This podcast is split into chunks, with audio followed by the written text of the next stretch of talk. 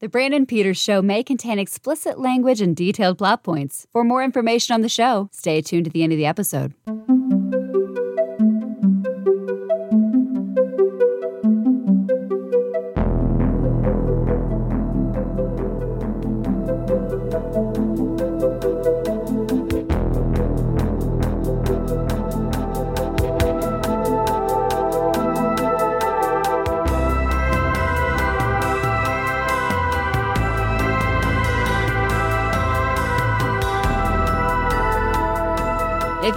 Turned the show off yet, here's Brandon.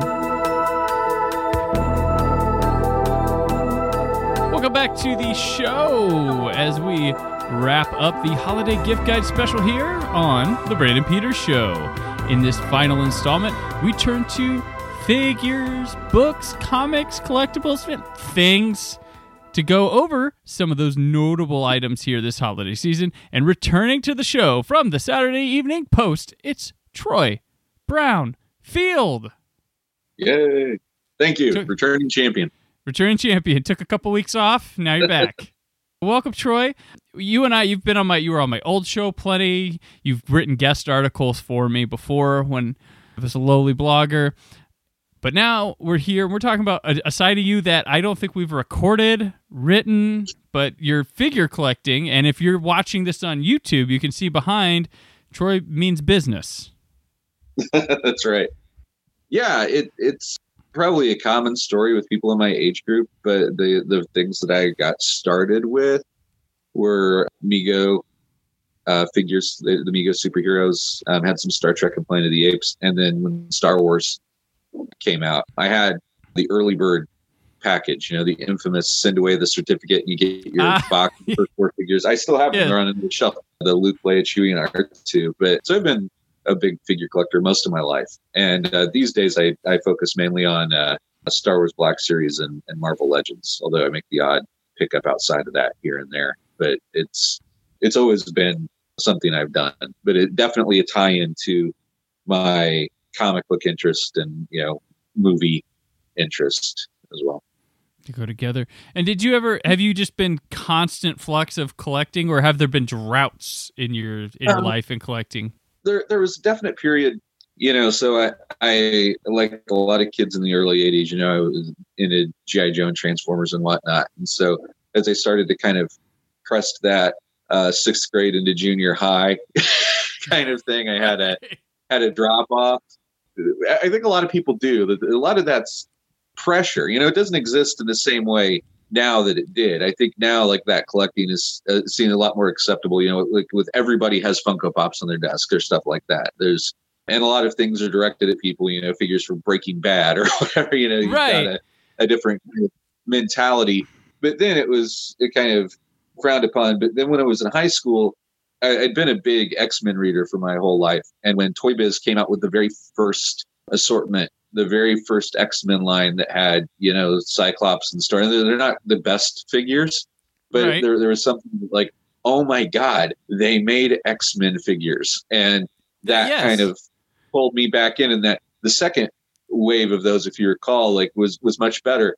But by that, when they made that second wave of X-Men and, and Marvel figures, when they had uh, Deathlok and Gambit and the Fantastic Four. They, they were getting a much better quality right away, but also the character selection was was crazy.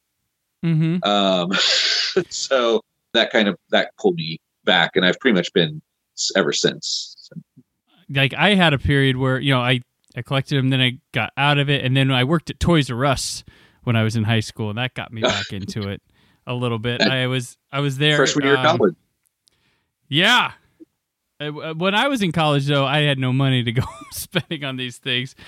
But yeah, I personally like have been in and out of f- flux. Like now, I'm very get more specific in in my collecting and Yeah. and the way I I like certain things. But I think it's a great thing. I get jealous of people having all these things, but like Jealous- uh, George Carlin used to say that a little bit of covet's good for the economy.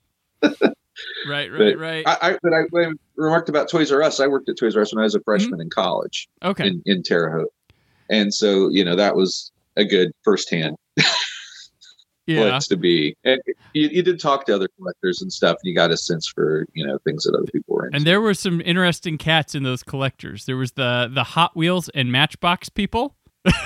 yes, you get and there were two different boxes people. of 144 cards. Yep.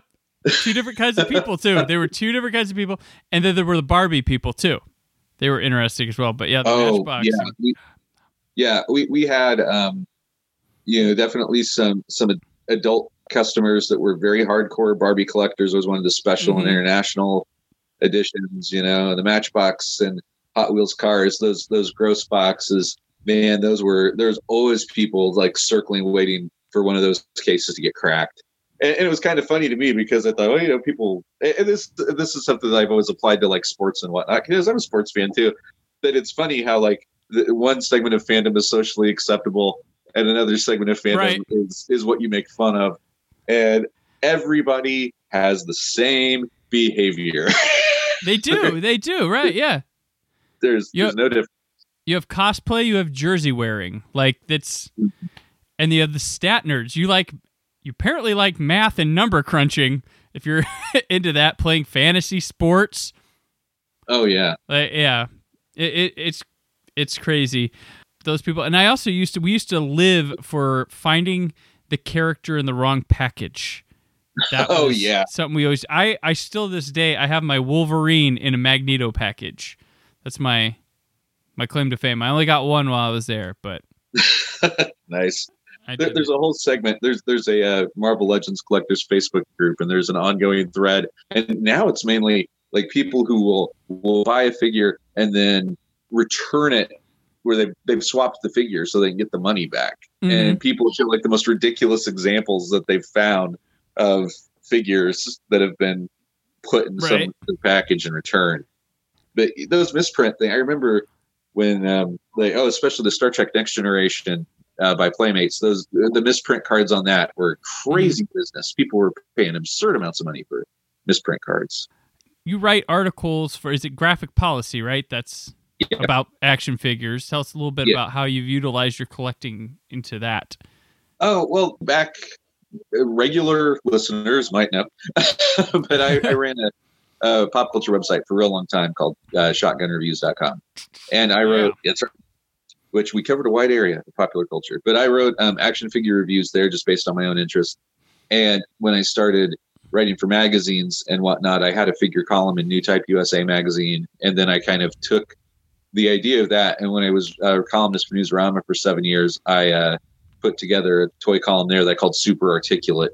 And I still that you know that's mine, and that I've taken that a couple places, and it's currently uh, for uh, a couple years now has been parked at graphicpolicy.com, uh, which uh, Brett Schenker runs. And it's fun because th- there's two elements to it. You know, the I like the outlet of being able to talk to other people about it and having the thing of where now there's a lot of teen to adult collectors who who are more sophisticated in a way and they can have really interesting discussions about the version of the character, the way that it's painted, or you know what makes this sculpt or this version of the character better than the other. And Mhm. and I think that that's kind of a fun thing to participate in, and it gives a little bit of justification sometimes.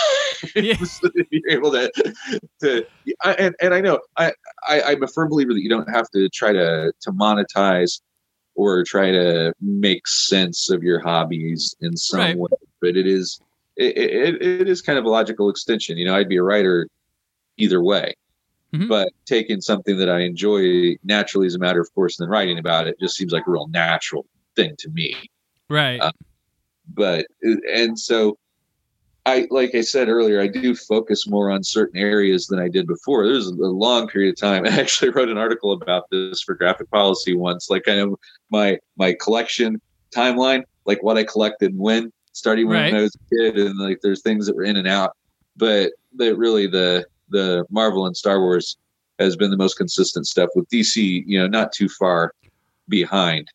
But it but it is a, a fun thing to be able to go out and write about it and, and talk to people and occasionally get you know paid for it. Right, not right. argue.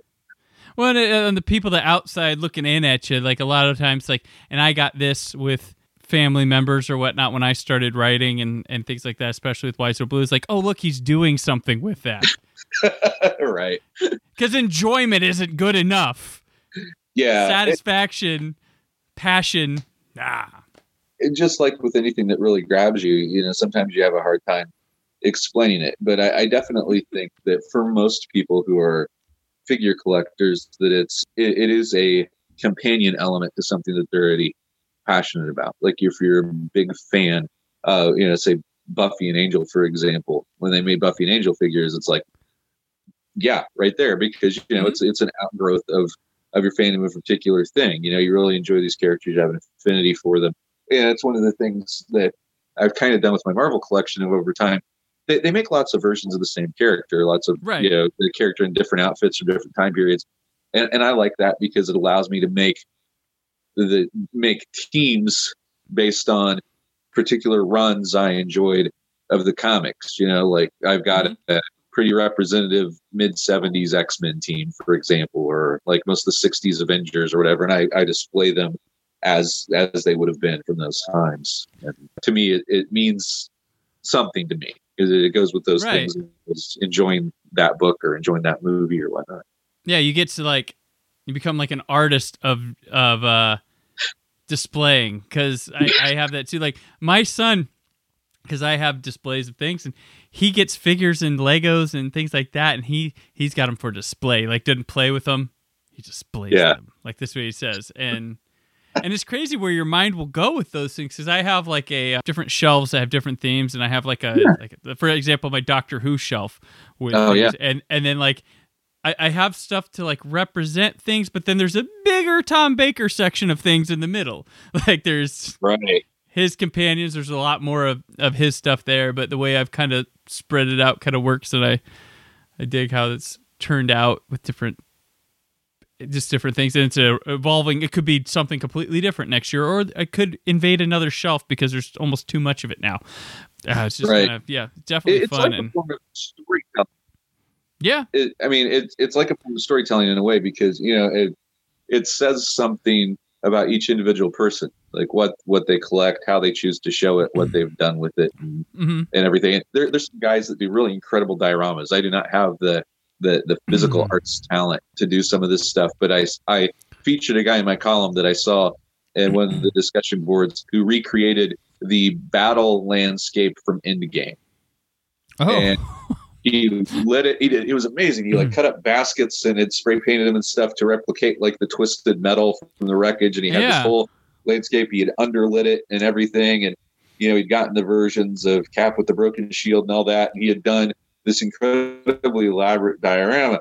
And you know, people were just like, "Man, you know, right? Yeah. Well, what else could you do? Talent to realize that. Or I've seen people do um, some pretty great uh, versions of like the front of the X Mansion with the gates and whatnot. And you know, it really unlocks um, the talent in some people who um, you know maybe the, they wouldn't have the talent necessarily to be uh, sculptors or, or figure sculptors on their own, but they they find the talent because they enjoy the hobby to bring out these dioramas or these these photo sets that are really cool and mm-hmm. it's it's just another extension of the the hobby. Yeah, definitely. And it's a yeah, it's investment. It's a thing. It's fun. It's always it never ends. It's like the it does not. and does not, especially nowadays. I mean, back in the day, I remember when getting the McFarlane Freddy Krueger, Jason Voorhees was yep. new, and it was like they're making action figures of those, and they're really nice. Yeah, like, yeah, that was a breakthrough. And I mean, I remember my in my teen years in the '90s, the Star Wars toys were all like super muscular people and odd, yeah. and just the amount of detail. And with the rise of fandom being acceptable to be someone like this, like it's just let the artistic stuff flow and conventions getting bigger and just yeah now there's we're flooded. There's so much. Yeah I, and it's funny too like some things stick like you know star wars is is not going anywhere anyway. Mm-hmm. you know yeah. it, it had that fallow period in in the late 80s and when um you know heir to the empire and whatnot happened it came back and it never went away again one thing that surprised me that's never had a figure line that stuck, although a couple of people that have had licenses for it and did some good figures was, uh, you know, Game of Thrones. Never stuck beyond a couple of assortments for for anybody. Is wildly popular as it was. It was it was kind of like a moving target, and I don't think anybody's going to do a comprehensive line on that now. Do you think Game of Thrones is going to be like a Lost, where it was like this huge thing and then just it was allowed to be and then ended, or you, th- you think they'll actually finally pick up on those uh, prequel other shows? I don't know. It, dep- it, depends on how the prequel series does. I think, like if it Yeah. it comes back in a big way or whatnot. The the other thing, they, there there have been some of the high end twelve inch uh, figure makers like Hot Toys and whatnot that have dabbled in this. But going back to an earlier discussion you and I had, I'm surprised never been a solid collector bond line. Yeah. Like you would think that a Connery Bond and a Doctor No and a Goldfinger and an Odd Job, you'd think there would be a big sustainable market out there for people who would really like a comprehensive bond line. But you know, right, right. There, I mean, there around Thunderball they had figures and models for kids, but aside from that, I mean, we have F- Funko is making pop James Bonds slowly with specifics, Yeah. but um, aside from that, I can't think of. I mean, there's the model. Uh, Eaglemoss does a vehicle line for them, Yes. But it's never just straight figures or figurines or yeah. That that is that is yeah, true. I, that, that's curious to me is that that's never really been exploited. It's a good backdrop, I think. Fair enough. Yeah, let's move on to some gift ideas, sales, good places to go. Let's start with figures because we're talking about we're going to talk about some other things, but let's start with the, the figures since we're right here. So, are there any are they Black Friday exclusive figures? Like we're dropping this on Black Friday at all this year? there's not as much of that, but there are some things that, are, that do have some specials and some things that are coming available last couple days of November, first couple of days of December. Mm-hmm. Uh, There, there is kind of a uh, definitely in the action figure collecting community. There's kind of a big struggle right now. Like a lot of the the companies are big about offering retailer exclusives, and they tend to be the Yeah. bane of a lot of collectors because these things are incredibly difficult to get in some circumstances. Now, some some retailers are better. Amazon is much better with offering the stuff in a very easy to order capacity. They frequently limit the amounts that you can order at one time. It prevents bots mm-hmm. and and scalpers and everything from getting on it. But you know, Walmart and Target have struggled with that, and but Yeah. a lot of the places will offer these exclusives. But I did notice that in some Black Friday advertisements, there's some particular items that are at least for, if not on sale, but being featured or for decent prices. And uh, one of them, close to me and you, because a previous episode of the show, Playmobil has done a Back to the Future set that is Oh. the the DeLorean, and it comes with um, it's it's got lights and and whatnot, but it comes with Playmobil figures of Doc Brown and Marty and Einstein. And Oh, nice. uh, Marty has the skateboard and so forth, but it's a DeLorean. And they've previously done things like this. They've previously done an Ecto one with Ghostbusters. My yeah, my kid has And- that one. My, my son, yeah. Yeah, yeah. So they've done a few of these, but it, it's forty five dollars for the box set, which is which is pretty decent. Mm-hmm. That's uh, but yeah. that's at Walmart, Target, and other retailers. So that's generally Mm-hmm. available, but it's showing up in the Black Friday ads. okay. And I think that that's going to be. Th- There's been a lot of talk about Back to the Future this year. Michael J. Fox has just been doing a round of interviews with his book coming out. He did the commercial and Mhm. everything. So I think it's on the minds of people in a way that it maybe hadn't been a year ago. Mhm. And you know, it's interesting to see that show up. So I think that that will probably do well and get some interest. Um, also, in a lot of the big ads, and I'll come back to the Mandalorian a little bit more, but um, Hasbro's animatronic child. Yeah. There are different versions of the child. Build a Bear Workshop has one that's great, that's got little sound things you can put in. There's plush ones with no sounds. Uh, there's a plush one about this scale that's 20 bucks. There's one slightly larger than 30 that comes in a cardboard box shell that looks like the floating pram. But the animatronic one with the movements and the facial expressions and whatnot is um, on sale for uh, 80 Okay. at a lot of major retailers for Black Friday. It's uh, It was Um, on Amazon. Th- this is we're recording this the week before this episode drops. on Amazon this past week, it was sixty for like a second. yeah, and and that's um, the uh, the epic deals that Yeah. Amazon has, the epic deal for a day. I grabbed a uh, Marvel Legends three pack. That it was uh, the new new costume of Psylocke, Fantomex, and Nimrod, who's right here. I don't know if you can see I on can. screen Yeah. but but massive. That box set was eighty bucks, Mhm. and it was on sale one day. I had a twenty dollar gift card, twenty five dollar gift card.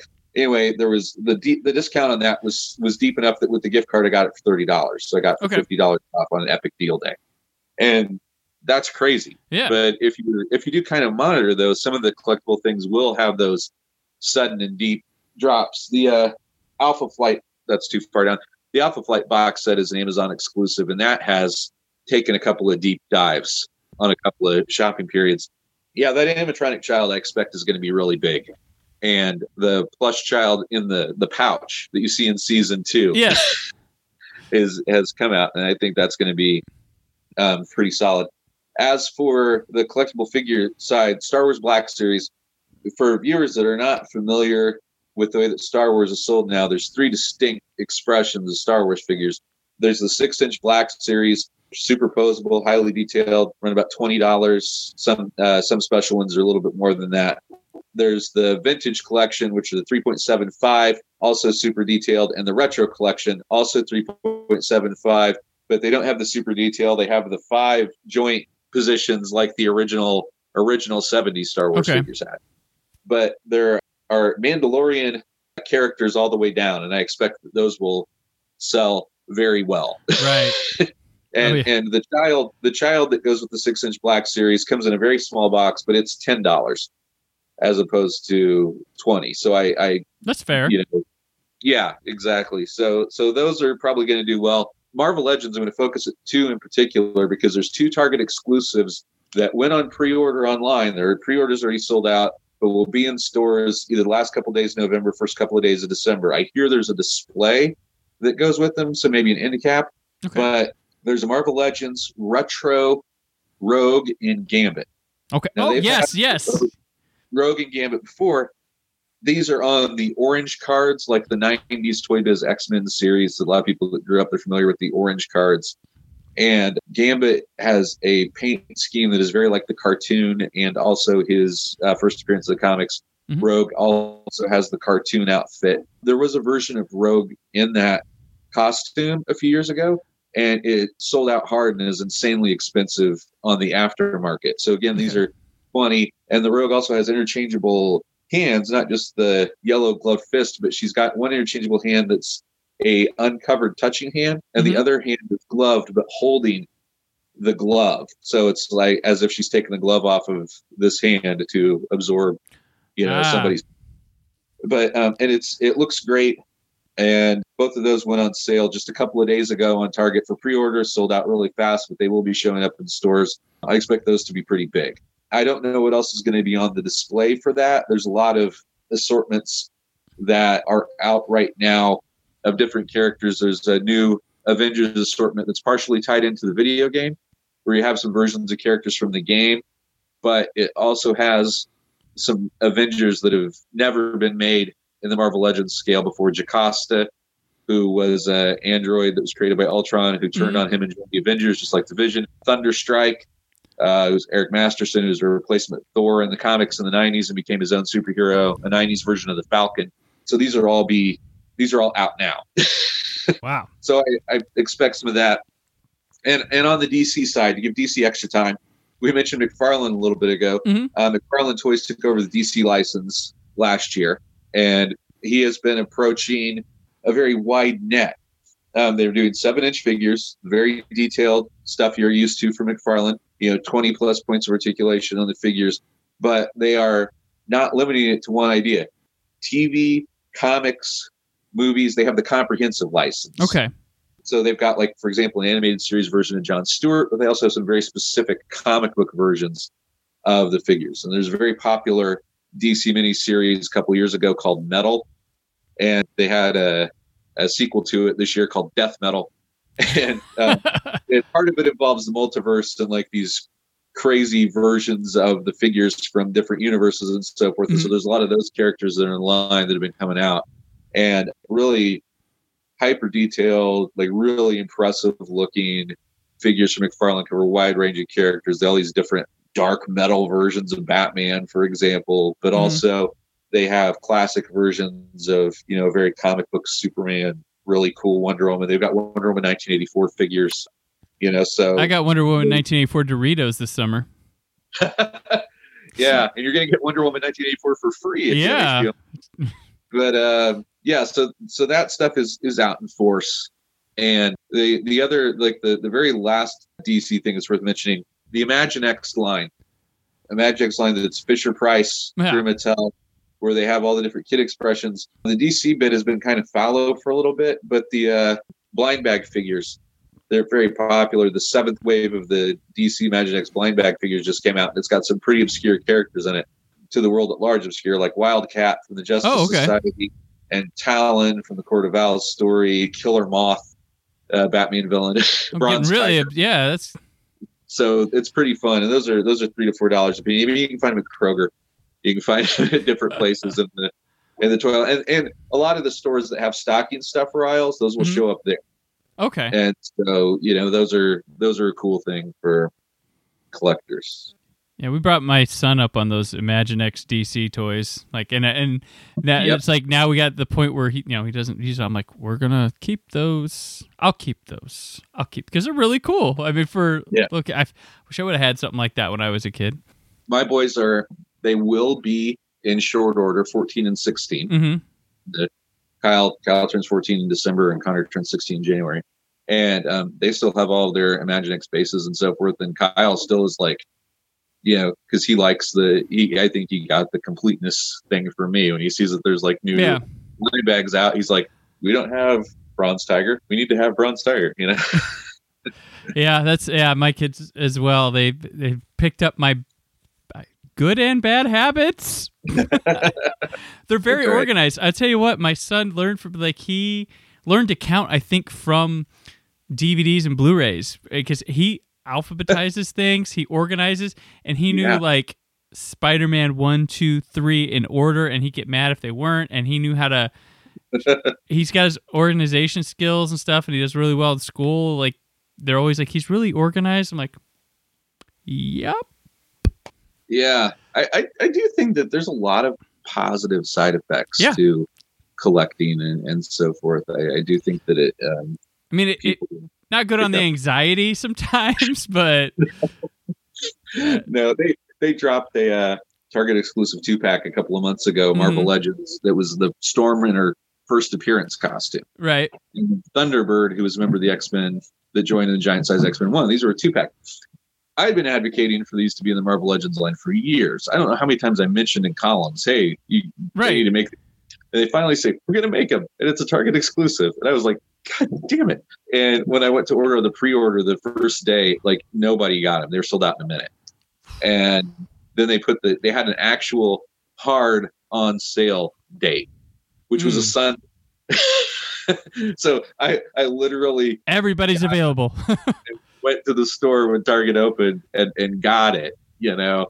But it was one of those things that was just like it, you said, like you said, there's an anxiety that Mhm. sometimes gets attached to it. yeah. And, yeah, bless my wife, she was really uh, understanding of, of that particular mania.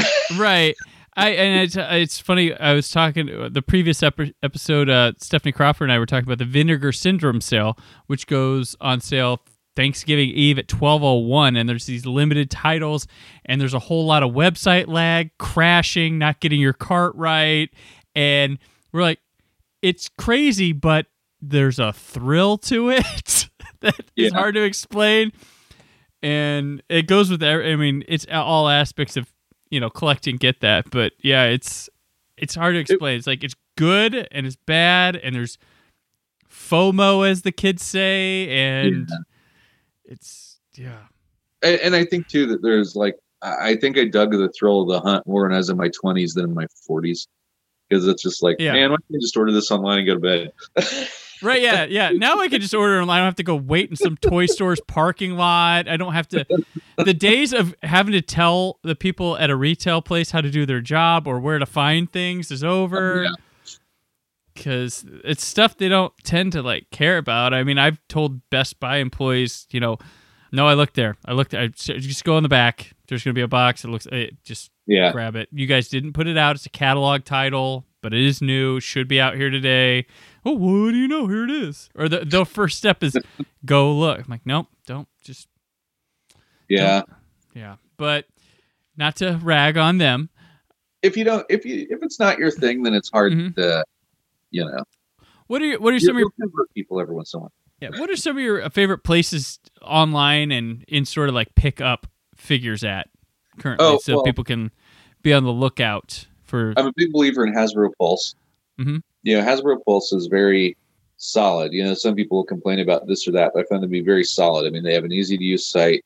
The thing that they, people mainly complain about is that they will sometimes get you the stuff after people have received it from other places. okay. And part of that, if, if I'm if I understand it correctly, the mechanism is that they send everything out to fill their orders first, hmm and then they fill their orders because they have everything.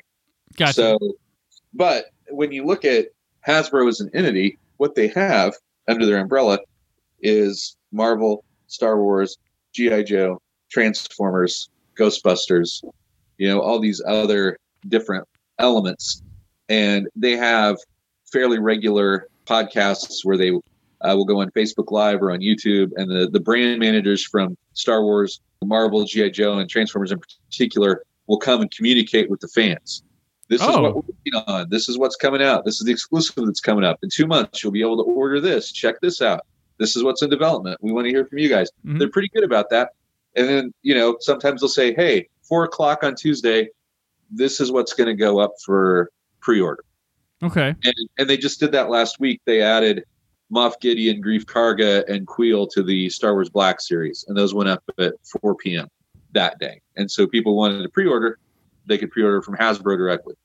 And if Oh. you're a, a premium member, then shipping's free. And cool. they don't charge you until it's ready to ship. So you can pre order all day long. I love that's my favorite pre-order. Is Yeah. not till it ships. I've also had really good experiences with Big Bad Toy Store and Entertainment Earth, some of whom get exclusives to them as Mhm. stores as well. But you know, I, I have a lot of good things to say about Hasbro Pulse. And Okay. uh, I would say that's probably where I have gotten a lot of things over the past couple of years. Yeah, and I do. You know, it's funny you mentioned those exclusives that stores will get uh, earlier, and I thought I think it's funny when you go to like a shopping mall. At least all those places are right within walking distance of each other, and then you'll go into like a locally here we have a Think Geek store, and you go in there and they have like the other store's stuff, and you're like, wait, isn't that like a GameStop exclusive? But you got it. I don't know how that works, but maybe they're owned by the same, probably the same umbrella. But I do find that funny when you can just walk around to each of them and grab it. See, what do you think? What's your opinion? I know it's kind of like people ought to dog them a lot, but what's your opinion on like the Funko brand? Like I know it's very popular, but there's a lot of people that like to hate on the Funko Oh, stuff. yeah, I, I think that um, you know this this probably sounds really dumb. I think they're fun. Uh, I think Yeah. they're they're really fun. My my son Kyle in particular is really into them, and I've got nothing against that at all because it's you know it's like Yeah. if that's somebody's thing. And, and there's a I've got a few of, of my own. I have very few. I have like three Game of Thrones ones. Um, Okay. I got Jon Snow, Ghost, and Wun Wun the Giant. Yeah, everybody's got them in their house. I mean, Yeah, you can hate, but you probably own a couple. you know? Right. I've got those, and uh, Kyle stole my Doctor Strange one a long time ago because he he's very into the Marvel, and lately he's been very into particularly the Fantastic Four characters. So the FF, Galactus, Herbie the Robot. You know, he's Mhm. been getting those. He's also into the horror ones, and he asked for me to find Buffy and Angel ones for Christmas Right. uh, because we recently finished with the boys. You know, great great things for quarantine. We watched the entirety of Buffy and Angel I'm jealous. or like interspersed. You know, we That's we did awesome. it in order. Yeah. And it- so we're on Angel season five now, in the final season. But that really activated that fandom for the guys in a way. I have some of the Titans, bu- uh, Titan Buffy mini uh, oh, series that they I- have. I have uh, when they did the the Mac collectibles, and then the Diamond Select Mhm. Buffy line that went for several years. Um, I have a bunch of those. Okay. or there, but but it's an oddly incomplete line because they stopped at a certain point and like there's some really significant characters that never got made, like they never made a Gunn, and there's there's a lot of other people that never got made that you would uh, to to feel like that was a, a finished line. Yeah. I found it funny. Like I started getting those. I used to go to the comic book store on like a Wednesday, and they had them, and I'd buy one with my comics. And I Yeah. wound up, oddly enough, here's what I wound up with. I wound up with Buffy, Willow, Xander, and Oz, and then two variant Buffys. I'm like, wow, I got like a gang, like right there. Yeah. I like, would have liked a Giles would have been complete, but it was weird how I, I got like a vampire, uh, Buffy as a vampire, and a Buffy as a cheerleader as the variant. So, and I've got the Yeah. classic black uh, tank with the red pants yes, but it- it's kind of funny how that worked out. But you know, I Funko I think has you know they do things that a lot of people have copied, and they gave me a Snake Plissken action figure for crying out loud, and Jack Burton Re- the retroactive line. How can Yeah. you hate that? How can you? no, I, I I think that there's a lot of there's a lot of great stuff, and I think that um, their ability to get a license for anything is pretty Yeah. impressive. I mean, they they have literally everything. And I think they're gonna DC, Yeah. every conceivable movie, you know, Twin Peaks. right. You know, they've got the, the depth is incredible. Yeah, and they're going to prove to be a gateway for a younger crowd to get into bigger collecting and innovative to be creators later on with stuff. And Yeah. I um another line I like that I that I pick up is the Toony Terrors. Those, you know, cartoon variations Yes. on Jason. I I love those. Yeah, I saw um, Ash and Ghostface recently Mhm. for the Toony Terrors. Those are pretty great. Those are Another place I I love to death, Eaglemoss. I Ooh. love their figurines. That's where mo- a lot of I just can't stop buying Doctor Who figurines. They have uh, their Harry Potter stuff is terrific. I don't have much of that. And they have D- a DC That's- license that's and a Star another- Trek license. yeah. Harry Potter is another one that that it kills me that they've never been able to sustain a great ongoing line. Like McFarlane Mhm. has Harry Potter, Oh, and it's only done four figures, Oh, and it just didn't go anywhere. He did a, a run, a, like a it was around uh, like Order of the Phoenix ish. okay. to Deathly Hallows, like older. Uh, Harry, Ron, Hermione, and Voldemort, and each one had like Voldemort came with Nagini, and Harry came with Patronus, and so forth, and they just died. I mean, they looked Mm. great. Nothing else happened. And like when they first announced it, I'm like, oh, this is awesome. We're gonna get like Cho Yeah. Chang. We're gonna get you know nothing. Nothing. They- Ah, I think it was. I think maybe there was a bit of like with the movies over and everything that they were just you know, the like the time yeah. for for that, but which is kind of depressing. Yeah. I mean, there's a theme park. They have their own theme park now. I mean, it's pretty much where people go to Universal for. So, Yeah, uh, yeah, it's it's surprising that there's not some bigger line. But yeah, the Eaglemoss ones are really cool, and they offer a subscription based thing too. But I my my baby there is the Doctor Who stuff, and they've just their the line of that one is coming to its end of their Doctor Who license. It could renew, but they've warned that they're the number because they number their sets and Yep. the number the they extended it for about 50 of them and it's it's I think it's closing in on the number but uh, Wow. what they have already done is awesome but I, I'm mad though because the UK site has these really cool t-shirts that I want but the UK site even before pandemic w- doesn't ship to the US and I want those shirts and I even tweeted them I was like, "Hey, Eaglemoss US, I would really like if you carried these shirts the UK has. They're awesome. I'd buy them for the UK, but they won't ship here even pre-pandemic." And then they liked my tweet, and that was it. I was like, "Respond, show up on the site." We, we like some- that very much. We're, we're Yeah. glad you like it. Brain. Right. Which they're they're having a, a Black Friday or a Black Friday or like holiday-ish sale. I think it's like twenty percent off, or maybe it's like buy one get something off. Um, Sideshow Collectibles is having ten percent off. Ooh, there goes your tax. Yeah.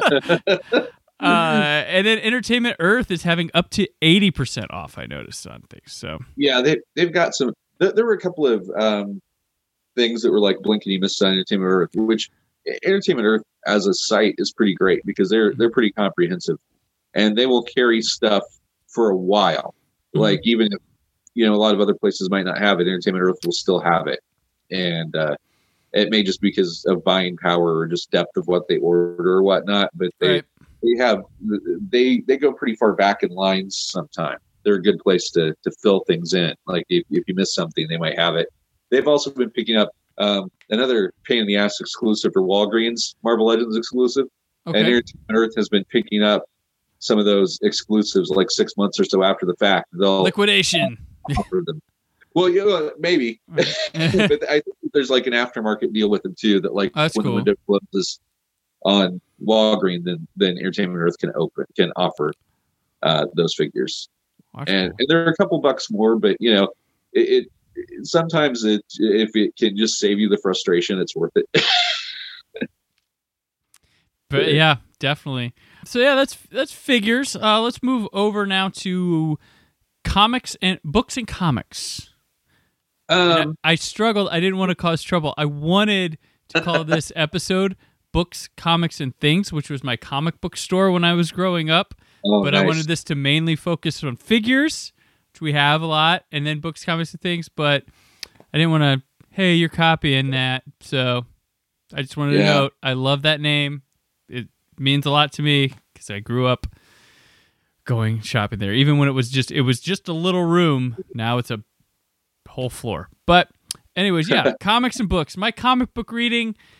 ew, It ebbs and flows. I've had hardcore moments. I get in specific spots.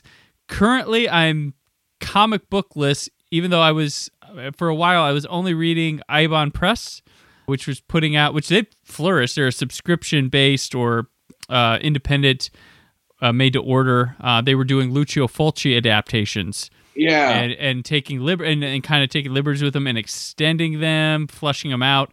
And for 14 bucks a month, and they started other deals, but you would get like a slip cover for the comic. It'd come with stickers and stuff and like a little pricing guide and like other little like and it came in a cool box. And it was really, I mean, for 14 bucks, independent comic, really nice paper, colors. And I was loving those, but then I got in a jam where I was just, you know, 15 bucks for a comic uh, every month because they did uh, they did zombie they did the they did uh, they're they're up to the beyond now but they did um, House by the Cemetery and City of the Living Dead and then they were doing Maniac all sorts of like B movie stuff after Fulci Yeah. but uh, they're kicking ass and they come with like little vinyls they've had made for them with uh, custom music to listen to while you read and uh, but that's that's all I got I'm gonna plug them plug those guys because they're doing awesome. I haven't bought a comic book from you guys in a bit, but that's a cool site. And they have like a Maniac, their second series of Maniac coming out Black Friday. It's got to deal with that. But that's my comic book plug. But Troy, you are in it with the comics. So Yeah, I'm gonna I'm gonna start with just a generic plug for some of the smaller presses. I, I think that people should check out Vault, Scout Comics, Behemoth, and Action Lab, among others.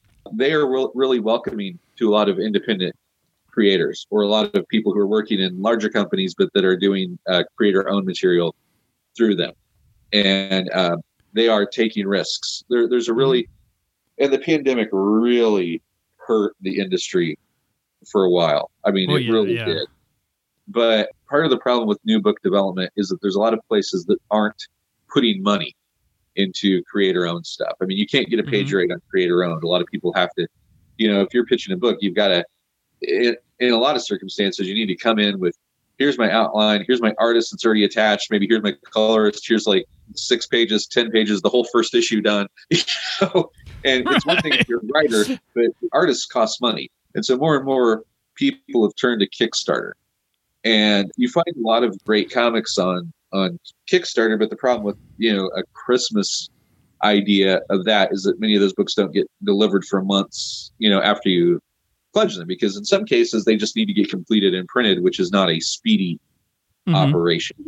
It is a good place to go and hang out and find things, but I, I think that some of those small presses will will have some stuff that will uh, be of interest. But I did I did pick five things to kind of highlight uh, just in, in general, and we can we can do that pretty quickly. Um, okay, yeah, yeah. Just, my, my favorite thing in comics the past couple of years has been the X-Men line revamp that Jonathan Hickman spearheaded. Started with a mini series, uh, two mini series that were interconnected called House of X, Powers of I've- Ten, which is an X as well. but what what he's done is that he he has turned a couple of key concepts on their head and done some really interesting things and totally invigorated the line. Both of those miniseries, because they're two six issue miniseries, are now available in a single hardcover that normally goes for about sixty dollars, but is presently thirty three dollars on Amazon. So it's Oh. twelve issues in a hardcover, fantastic art, tremendous story, and it sets up all the other stuff Okay. Uh, because it spun off a whole bunch of new number ones out of it, like a new X Men series that Hickman himself writes. He also writes a New Mutant series. The Mu- New Mutant series features a lot of the classic New Mutants cast and a couple of members of Generation X. now available in 4K Ultra HD. Yes. And then there's an X Force book, the Marauders book that uh, uh, Kitty Pryde headlines is is great. What's cool is that there's a lot of fun and a lot of inventiveness, and they've done a lot of like really weird shit. but it's but because it's Hickman, and Hickman has done this before with Fantastic Four and Avengers.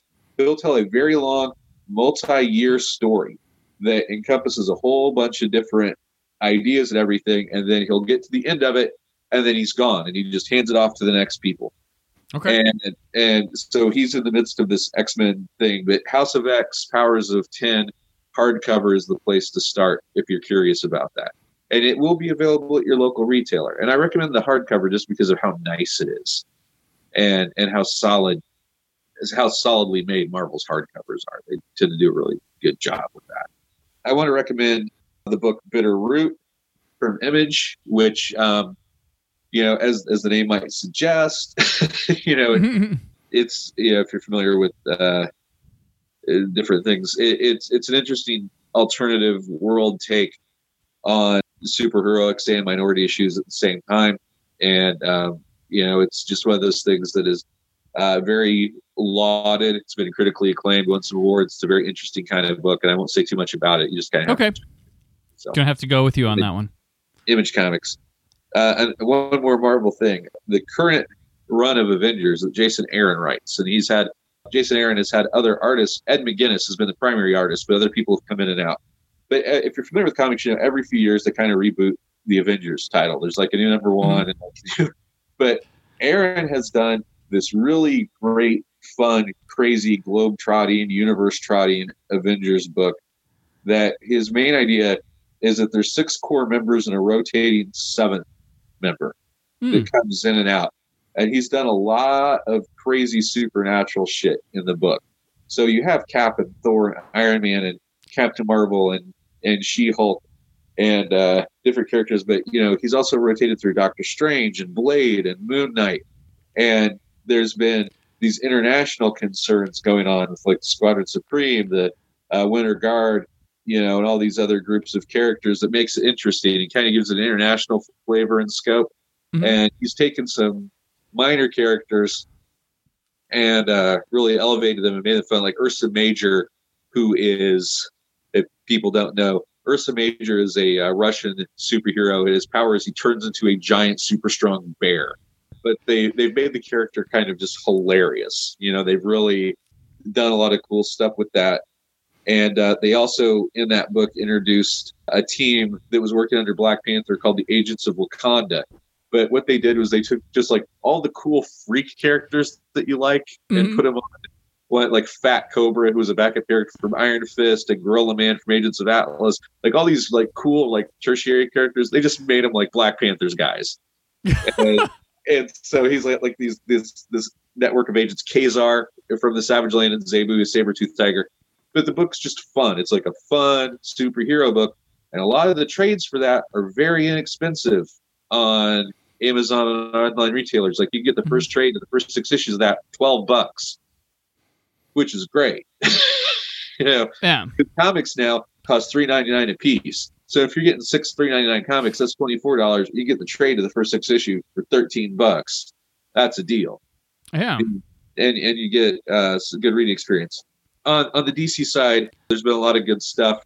You know, the Batman uh, Last Knight on Earth hardcover is very very good. Scott Snyder's run on Justice League, but um, I also want to recommend uh, Wonder Woman Dead Earth, which is a really cool post apocalyptic Wonder Woman story Okay. and uh, you don't get to say that very often. but but you know, it's, it's Caught my cool- interest there. Hmm. It's cool when you take a classic character and, and put him through changes. You know, The Dark Knight Returns was very much like that. Or Yeah. uh, you know Batman Long Halloween, Superman for all seasons. But you know it's it's cool when Wonder Woman gets her turn on that. So that's uh, one I would recommend. And the last thing uh, that I really want to recommend, and this is this is totally nepotism, but it's my buddy David Pepose. David has written things for Action Lab, and he's got stuff going to other places. But David has written some really cool, eye-catching books. He's nominated for a couple of Ringo Awards. Okay. Uh, but his his uh, he's got two mini series of Spencer and Locke, which David pitches as uh, Calvin and Hobbes meet Sin City, um, which is which is awesome. One one is a traumatized police detective. The other is his childhood stuffed animal that he sees as his partner, and uh, That's yeah. And Calvin. it's it's awesome but it's he doesn't stop there like the first mini series is really a turn on calvin and hobbes with like characters that are evocative of susie and the teacher and things the second mini series does the does the same trick to like beetle bailey and Hi and Lois like the beetle Oh, wow. was a traumatized vet and you know, rings and changes and uh, i know a little bit about what the third one is going to be and i can't say anything Oh. anything, but All right. it's on you. So People who know things on this show, because yeah, like we had Stephanie Crawford. She knew what the, the two remaining mystery vinegar syndrome titles were, but she couldn't. She wanted a secrecy. She couldn't tell. So yeah, well, it's a my- theme my, here. My hint's lasagna, Oh, But- but there you uh, go. But he's also got uh, a new book coming out called Scouts Honor, which is sort of like what what if society collapsed, but the people trying Mhm. to hold order together were a cult that um, their religious text is a Scouts manual, and Okay. I've seen the first issue of that. It's badass.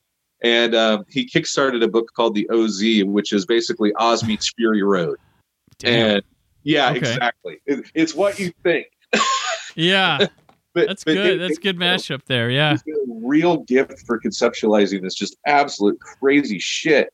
But he's also got a background in like stand-up comedy, and he's just a really he was a journalist, so he's he's got he looks at things really skewed perspective, brings all these different ideas to it. It's like all of his Mhm. books are cool. He has a website, davidpepose.com. You can order those books. Oh, going to the chapel too, which is pretty great. Which is um, about a uh, wedding that turns into a heist Okay. Uh, which which uh, that's going to be a movie. I you know he's he's had a couple of options on a couple of his things. Going to the chapel, someone is going to make that into a movie, and people are going to love it because it is it, it is crazy. awesome. know. So uh, David Pepose dot that's David P E P O S E dot com.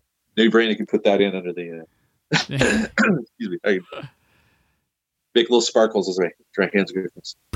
But um, so that that was my my comic thoughts. I didn't know if you wanted to go right into. We'll go Books. right into books. Um, there's a there's a well known for any season of the year book called Inhabited that's available now. Hey, look at that right there. There you go. it's available now. I have read it. It's awesome. Thank you, thank you. Uh, my my oldest just read it. Oh, Um, okay. I held off on letting him read it, but um, during during the pandemic, yeah, because it came out last year, uh, Yeah. we, we kind of gave him the gave him the green light for Stephen King, and so he's he's going. okay, order. yeah. he's going in order, and he uh, just finished Dead Zone, and I said, hey man, if you want to read Inhabited, you can go ahead. So he he. he read it and he really liked it, which was cool. It was cool to me because he was talking Yeah, that, stuff. And uh, Kyle uh, has read the first story so far. I don't know if he's gone past that yet, but it is it, it was fun. So it, what what Brandon's referring to is Inhabit is my short story collection. It's horror short stories. There's ten stories in it. It's available on Amazon. It's free if you're a Kindle Unlimited reader, and it's uh, six forty nine to get it in paperback. gotcha. I also want to plug uh, Prez Maxon, guest on the show last week. Or no, yeah, last week. Sorry, I get these mixed up in my head. He, he has his new novel dropping on Black Friday. So I don't know. He doesn't say the title or anything. He says he's trying something new, but it's going to be available on Amazon on Black Friday. So you come on the show here, you have a book, right? Everybody's written one. Yeah, I'll I'll come back when I I, I I had to put it aside for a little bit because we didn't take some time off, but I, I'm still working on the the novel I did mention last time, so that it's going to Yep. be quite some time before I'm done. Uh, Gotcha. But I'll I'll rattle the chains when it's done. for for books by other people, and, and this is this is a good one if you've got young kids. DK Publishing. I'm a big fan of DK. You probably grew up knowing DK from eyewitness books and whatnot, but DK has an extensive publishing program that goes to fandom. Uh, they've done Doctor Who encyclopedias. They've done a lot of Star Wars books, DC, Mhm. Marvel, whatnot. Uh, they have a Marvel book coming out December 1st Okay. That's called, it, it's one of their like 300 page big reference source books. And I'm going to read the whole title because it's lengthy. Marvel Myths and Legends, the epic origins of Thor, the Eternals, Black Panther, and the Marvel Universe. And what it is, they've done these character specific guides over time. They've done for Cap and Spider Man and what. They've never done one for Thor. But what they did was they took Thor and put him with a bunch of the cosmic characters Oh, okay. um, like the Eternals and and whatnot. And it, it's kind of evocative of a new direction they're going in, where they're like putting anchor characters and then doing other stuff around them. Because in 2021, they also have one coming out called Marvel Monsters that will include like the alien monsters, but also like Werewolf by Night and stuff.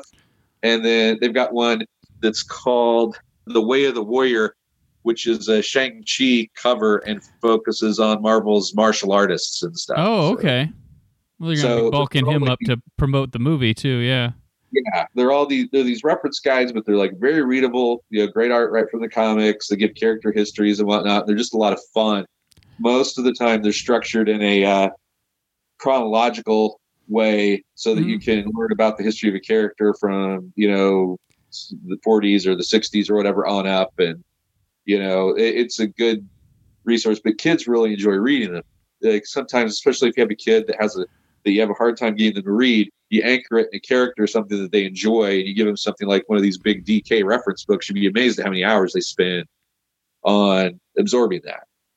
They're, they're normally can run like 40 bucks or whatever for a big hardcover like that, but the the um, myths, Marvel Myths and Legends is pre-ordering at Amazon for twenty five dollars Oh, okay. That's not bad. which is which is pretty great. And then uh, something else I wanted to mention: you had book drops over the summer in October. Uh, Jim Butcher, who writes the uh, Dresden Files series, Okay. you know, very popular urban fantasy series. And there's a big gap between book 15 because he has a couple of series going. He's got like a high fantasy series and stuff. But um, when the the Dresden Files book 15 came out, there was a couple of years where there, you know, he didn't have anything. And then book 16, Peace Talks came out this year. And as that was getting ready to come out, he's like, oh, by the way, 17 is coming in a couple of months. Ah, And so he, Peace Talks of Battleground dropped like that. And so if you've got fantasy fans and whatnot, even if they're not up to book 16, 17, Dresden Files is a real good way to go. right. and like especially with those new books you might know people that have been waiting on those hmm there's usually a new expanse book around this time but uh, the ninth and final book of the expanse isn't coming out until next year Oh, okay. so it's a little otherwise i would have been like and the expanse is out because i would have been because for quite a long time they came out in december Okay. uh, but it's it's delayed for the final book in the series and uh, my kids have been joking about wanting to get me the uh, sixth game of thrones book for about you know seven years now and yeah. Never gets old. I, I felt really bad. Connor was Connor really wanted to get me the Winds of Winter for my birthday one time because he knew that that was the mm-hmm. the next Game of Thrones book. And I think you know my wife kind of like let him down gently, like, "Oh, it's it's not coming out yet." And I think he might have been nine, and he's Oh. turned sixteen.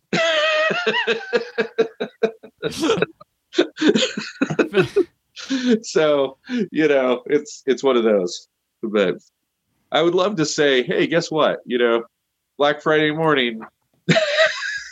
But, yeah. but who knows? But yeah it, it it is a weird time. I, every once in a while if you get on uh, during black friday and cyber monday you can find incredible book deals on existing series.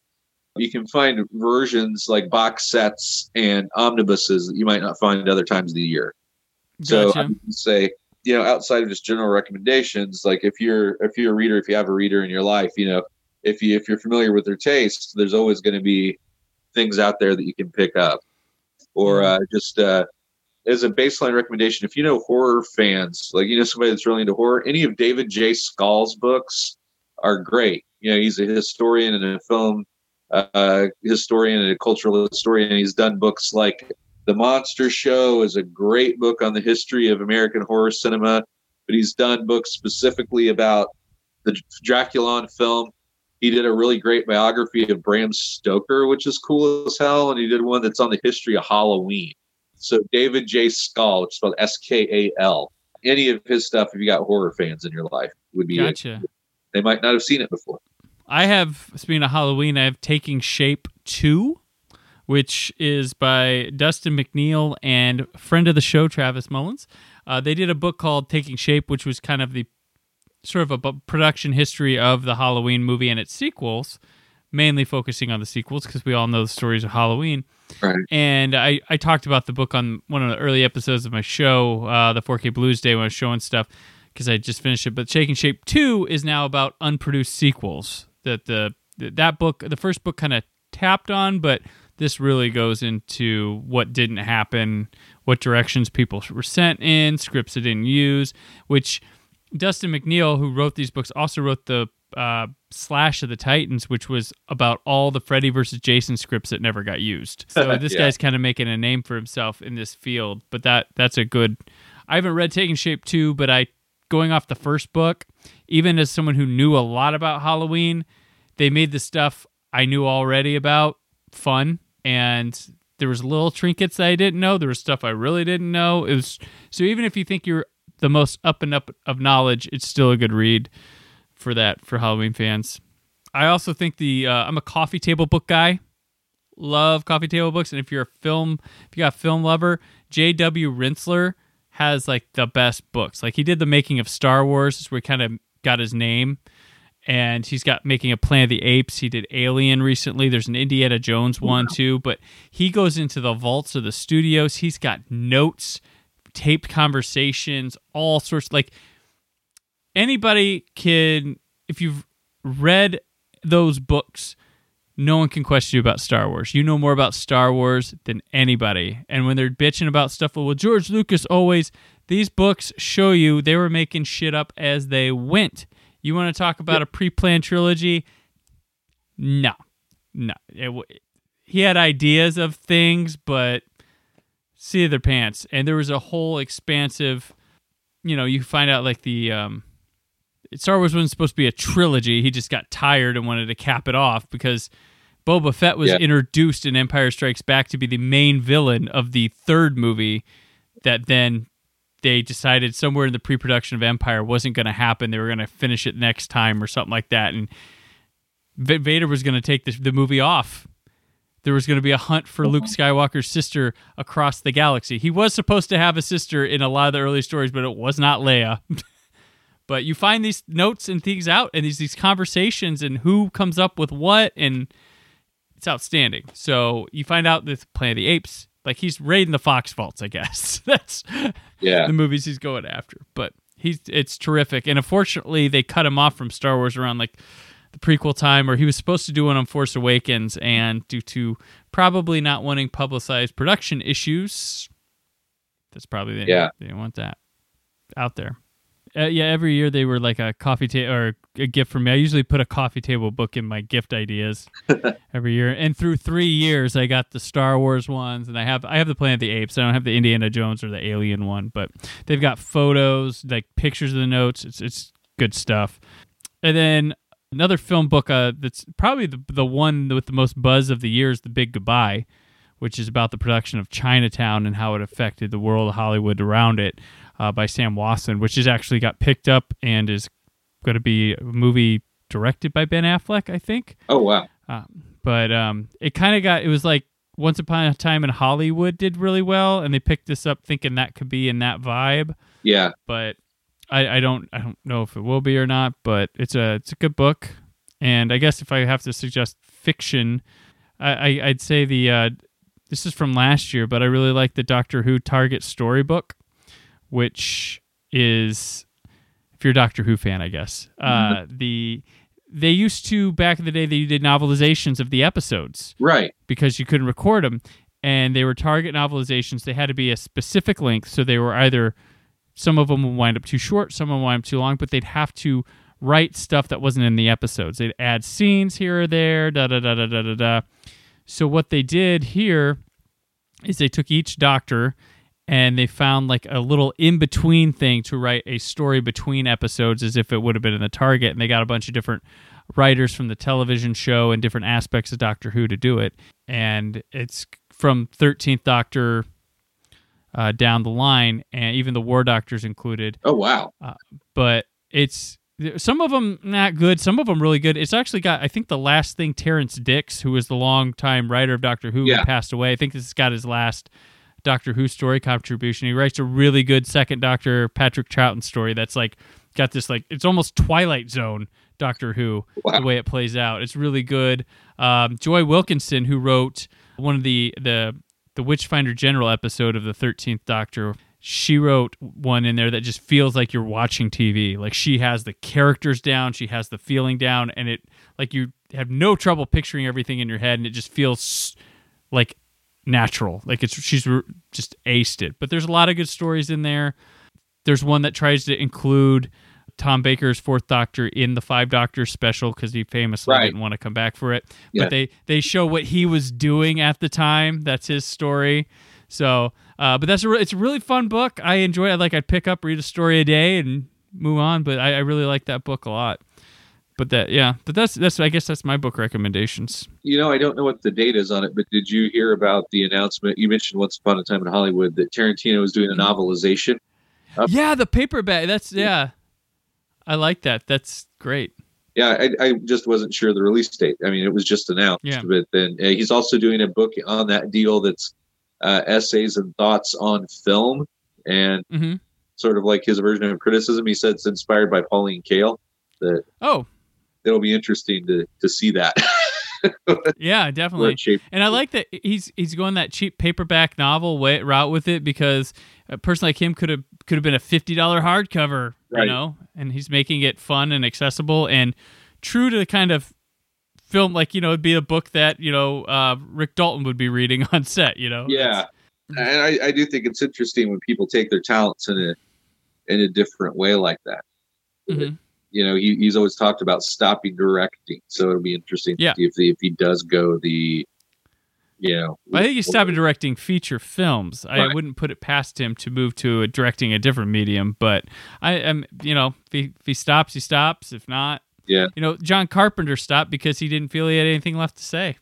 And I mean, That's that's why Billy Joel stopped making new albums, just touring on the old Yeah. stuff. He said, "Leave the writing to the younger guys." Yep. I would be surprised if Rodriguez had a good time directing his episode of The Mandalorian. I wouldn't be surprised to see Tarantino show up uh, yeah. Oh gosh, at some point. for sure. Uh, do we have any other like notable collectibles we want to talk about here for before we head on out? Um, Take this out.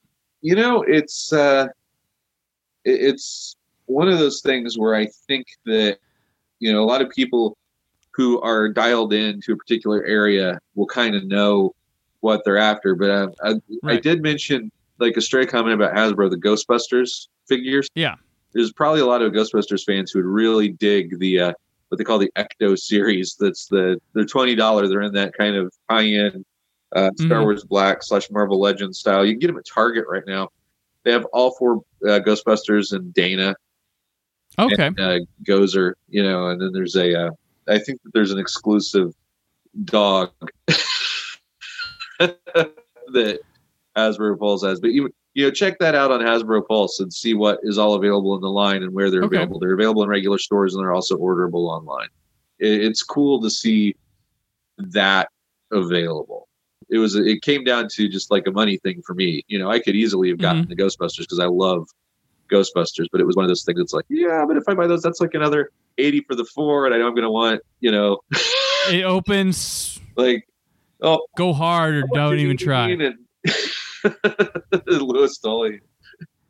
You just look and you go, well, I bet that's fun to collect. Exactly. Exactly. but, but, you know, considering probably the, the high probability of Ghostbusters fans who are watching. And uh, Yeah. I, I don't They also have a Eaglemoss line too of Ghostbusters, so they they have that license as well. So not to bring keep tooting the Eaglemoss horn. They're not paying me. I just oh no, I, I, think it's entirely fair to recommend stuff that you personally mm-hmm. enjoy yourself because it comes yeah. from an honest place. I mean, it, it's one thing if you're like, and you know, Brandon Peters was paid by Eaglemoss. You know, it's, it's right. another thing that if you if you wholeheartedly enjoy a thing and then talk about it, I mean, I think that's fair. If they want to pay me in free product, I will talk about them every week. So yeah, I, you know, like like the House of X Powers of Ten. I legit haven't enjoyed a Big Two comic in years as much as mm-hmm. I enjoyed that miniseries and the books that came out of it. I mean, it was you know, I just really loved what they were doing. I'm happy to tell people they should check it out. All right. That'll wrap us up for this 2020 holiday gift guide. And it has been a good week on the show here. Troy, thank you again, as always, for coming on the show. It's always a privilege every time. Thank you for having me. Every time have you. Any notable articles or uh, ones that are posted now or upcoming that you'd like to tell everybody to go out and check out? You know, in a related note, here in a couple of weeks, I'm going to be looking at the most popular toys of the last 75 years for the Post. And I'm not sure exactly what shape that article is going to take because I'm I'm working on it now. But we had talked about it as like last 50 years, and I wanted to go last 75 because that puts it at the end of World War II, which okay. uh, society really changed. And then, like very shortly into the 50s, and you've got like the hula hoop and you know mm-hmm. the the cowboy toys of you know for kids. Yeah. Okay. and then, but you know that also very in, in very rapid succession you have Barbie, you have GI Joe, you know, and you're you know there's there's a lot of interesting ways that that goes mm-hmm. it's not just one thing. I mean, I'm just as likely to talk about the easy bake oven as I am to talk about mm. Transformers in that piece. And it gotcha. may be a couple of pieces. It may, you know, it may be longer than that. But, but no, I, I write a variety of stuff every week on the post. Also, if you're into checking out my comic, Spark Shooter, my long running web comic is on Webtoons now. It's been getting the Webtoons treatment. So the sixth chapter will be going up pretty soon. Now that's if you're long if you've read that before, then that's older material, but this is being presented in Webtoons for the first time, like in their format. Gotcha. Uh, app reader and everything. So, but um, I, I, really like the Webtoons transfer, and uh, House 137 slash All Geek Comics is who does that for me. They do a great job. They make it look really spectacular. So. And uh, where can people find you on the socials? Ooh, well, um, on Twitter at Troy Brownfield, and uh, I'm on Facebook if they uh, dare to go that far. but um, they they can easily find me on Twitter and Facebook. And it's not on par- not on Parler yet. Uh, no, I will not be.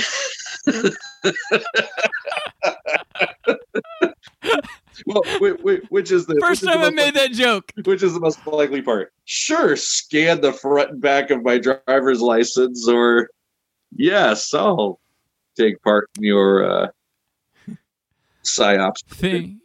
Yeah. All right. Well, I'm on Twitter and Instagram, not on Parler either, at Brandon4KUHD. Written work at WhySoBlu.com. The Brandon Peter Show returns tomorrow and for the rest of the holiday weekend with the Old Space Show Turkey Day Marathon, beginning with Space 99's episode Alpha Child. Until then, remember, keep the positivity in your online film discussion. Thank you for listening. The Brandon Peters Show is a Creative Zombie Studios production. Produced by Brad Shoemaker and Brandon Peters. Written and edited by Brandon Peters. Announcer vocals by Jessica Alsman. Theme song by Metavari. Web design and show art by Brad Shoemaker with Brandon Peters. All music and clips featured in the episode are property of their respective studios, and no infringement is intended. Additional information on this and other episodes at thebrandonpetershow.com. For any inquiries, press opportunities, or sponsorship, contact mail at thebrandonpetershow.com. The show is available on Apple Podcasts, Spotify, or anywhere podcasts are found.